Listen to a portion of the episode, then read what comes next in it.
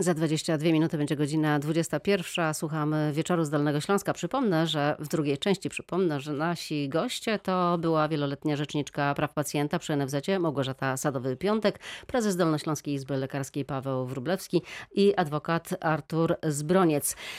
Jeden z kolejny przykład, e, taki, gdzie wydaje mi się, że należałoby zgłosić uwagi co do laboratorium w tym przypadku. Opowiem krótko tę historię. E, Nasz e, słuchacz też e, napisał do nas tę historię. Dostał, no nie on, ktoś z rodziny, dostał wyniki badań do domu.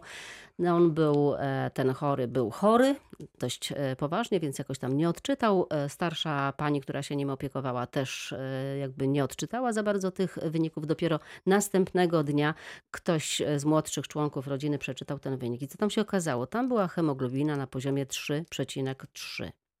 I no i dopiero wtedy był alarm, że natychmiast trzeba tego pacjenta wieźć do lekarza.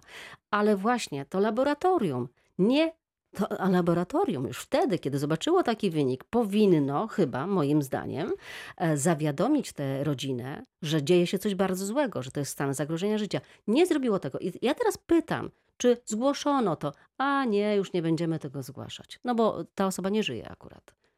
Więc, no właśnie. Więc- Znaczy, no z pewnością trzeba tego typu kwestie zgłaszać, nawet nie ze względów roszczeniowych, ale po to, żeby uchronić innych przed taką sytuacją. Jestem przekonany, że w takim laboratorium powinna być procedura y, ustalająca, co robić z wynikiem poza normą, albo po- powiadamiać lekarza, a nie tylko pacjenta, bo pacjent się może na tym nie znać. Nie musi koniecznie wiedzieć, co to, Ja już oznacza. wcześniej o tym mówiłem, że niestety system e, opieki zdrowotnej rozmontowano w wyniku reformy. Kiedyś, gdyby funkcjonowały ZOZy, wtedy wszyscy byli powiązani ze sobą, wszyscy się znaliśmy, pacjent przechodził z rąk do rąk. Niestety wprowadziliśmy model rynkowy, pacjent sobie może biegać po różnych e, świadczeniodawcach. I ci świadczeniodawcy, jeżeli świadczą usługi medyczne, niestety powinni się podać reżimowi, który temu pacjentowi zapewni bezpieczeństwo. To samo dotyczy farmaceutów na przykład. Nie wyobrażam sobie, że nie znam nawet przypadku ani możliwości, że farmaceuta wydaje lek i nie dziwi się na przykład, bo ten lek nie pasuje na przykład do A mnie się zdarzyło, że farmaceuta zadzwonił do mnie, zadzwoniła pani, naprawdę przestraszona, prosiła mnie, żebym natychmiast przyszła do apteki, bo ona chyba się pomyliła, takiej się No i tak e, powinno wydaje. być. I tak powinno być. No. Nie Właśnie- no, w sytuacji tych trzech i trzech hemoglobiny, Mm. to przepraszam, Nie trzeba się na tym już znać w ogóle. Nie trzeba się na podstawowego tym znać. analityka powinien się zapalić pokazać. czerwone światełko. Tak. I nawet, ja już nawet nie, nie mówię o medycznej wiedzy, ale powiem, o Mm. kurczę, trzeba zawiadomić tą rodzinę, bo być może trzeba powtórzyć badanie, bo Na może to jest błąd. Ale trzeba coś zrobić, prawda?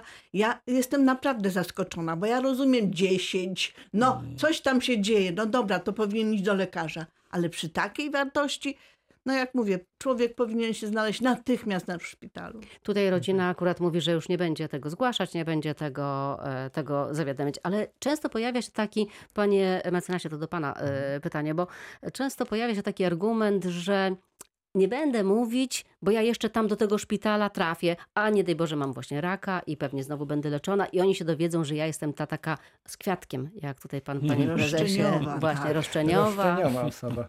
Tak. No tak, no oczywiście boimy się, boimy się no, tak zwanej zemsty. Zemsty na to, że chcemy swoich praw dociekać.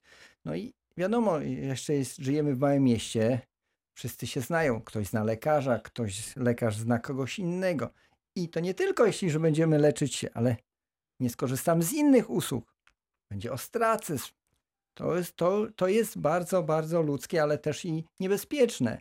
No, mi się wydaje, że no, takich mm, przygód może być mniej, jeśli chodzi o takie, takie mszczenie się. Niemniej jednak na Ja mam pewno... wrażenie, że bardziej jest to nasze wyobrażenie. Wyobrażenie, tak. To nie jest o tak, że będziemy się mści. Może nie będziemy mile potraktowani, może nam nie powiedzą z uśmiechem, może pacjent z boku na, na, na kozetce będzie lepiej traktowany z uśmiechem. Niemniej jednak to nie jest tak. Ale Prawda? to, przepraszam, ja- mi się to wydaje, chyba że pan nie rozmawiał z lekarzami na co dzień. Oni zawsze mówili, Matko Boska, dzwoni Kowalska, uważajcie, trzeba ale nią to ja też uważnie. tak, ale ja też Ale mam to- ten to- to w zawód, tym swój, sensie- dzwoni do mnie klientka. Nie, Tak ale jest. nie ale nas- uważać nie dlatego, żeby Tak. krzywdę jej robić, tylko żeby No no, przy niej wypowiadać trzeba ją wysłuchać, żeby się grzecznie nie tak wypowiedzieć jest, jakoś. tak. Ale to jest zawód z ludźmi praca. Ja też mam z ludźmi, też oczywiście mam klientów e, takich, którzy, z którymi się dobrze współpracuje i troszeczkę, z którymi się mniej współpracuje.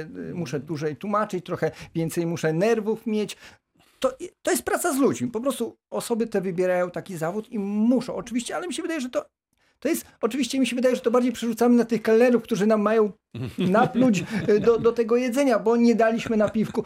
A myślę, że to są osoby kulturalne w większości, y, w 90 paru procentach nie mszczą się aż tak przynajmniej. Ja mam bardzo często do czynienia z taką sytuacją, że telefonują do nas, czy też piszą do nas e, słuchacze, zgłaszają jakieś właśnie uwagi słuszne ze swojej perspektywy, e, doświadczyli tego na własnej skórze, ale kiedy proszę o to, żeby właśnie podali imię, nazwisko, żeby na przykład napisali oficjalną skargę, która trafi do e, dyrektora, która zostanie rozpatrzona, gdzie zostanie nadany bieg, to oni mówią, nie, nie, nie, lepiej nie, bo ja jeszcze do tego e, szpitala wrócę. Więc być może klucz w tym wszystkim jest w sposobie napisania tej skargi.